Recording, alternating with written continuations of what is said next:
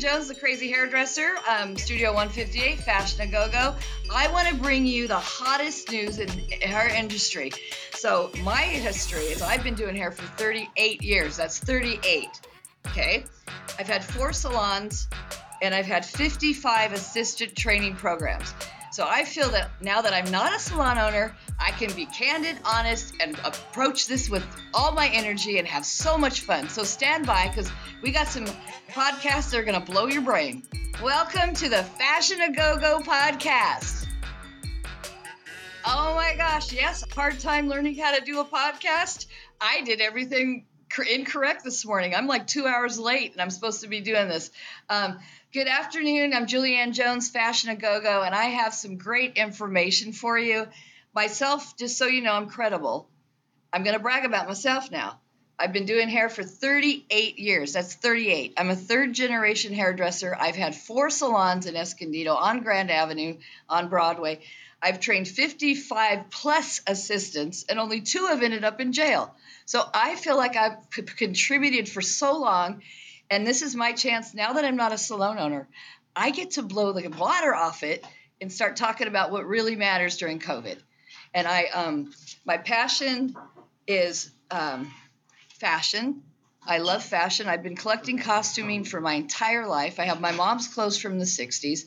So, beautifying is my passion. And I want I want to do all this for hairdressers. I want to discuss the things that maybe we wouldn't have talked about as a salon owner, but as an independent person now doing hair out of my house.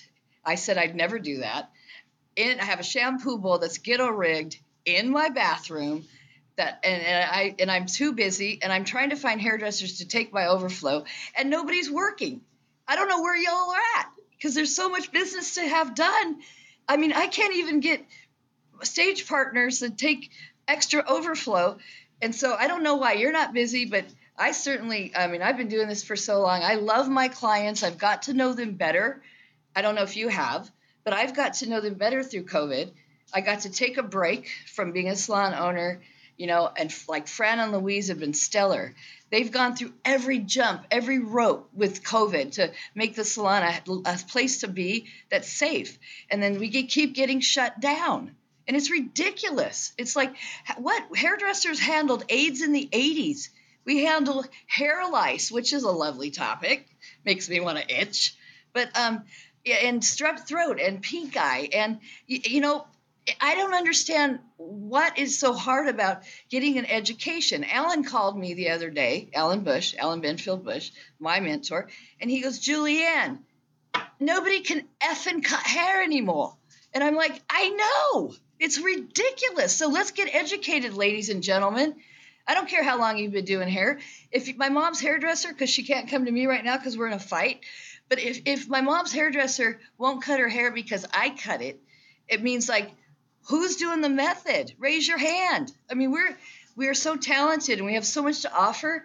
Um, so, and I want to thank BNI Escondido chapter because without that support group, I would have never opened my well, I would open my mouth, but I wouldn't open it live on a podcast. So, um, no, I wouldn't have. Uh, you know, and being a salon owner, I was so worried about being mutiny on the bounty by all of you and leaving me, which you all did anyways. I trained 55 of you, and I don't even I'm not even friends with any of them anymore, and they hate me. I don't even know why. It's like so um, we're, we're just going to get back to the bones of it. Like I called Robert Casillas from San Diego to come up here, and help me. It's like there's so much work to be done. People are getting off their second shots and they think that we're not busy.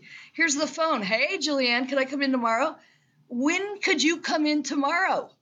So I'm just so excited to kind of have a different uh, format. So um, my podcasts that are coming up, I'm going to interview my best friend Shauna Cruz, who's doing everything she can to help hairdressers financially.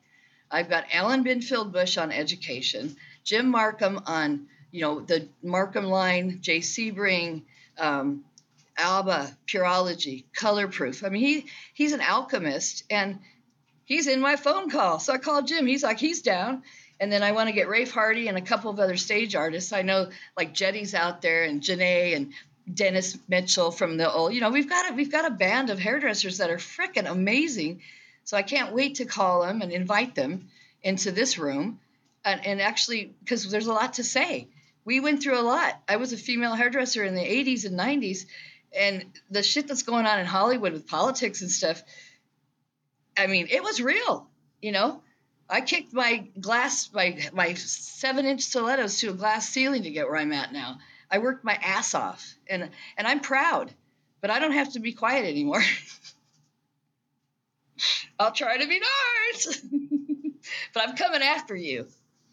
I feel like Oprah, then I feel like uh, almost like Ron White versus Tabatha Coffey versus Howard Stern, and then throw a little Don King on top of it.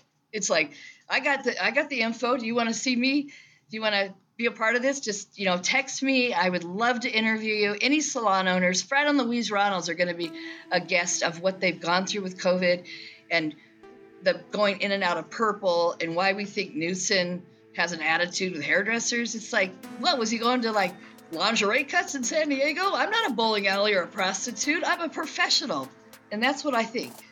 And that's all I'm going to say today. I appreciate you listening to me today. I've had so much fun and I've had so much encouragement from others that to do this and I it took a lot of balls to do it and I did it.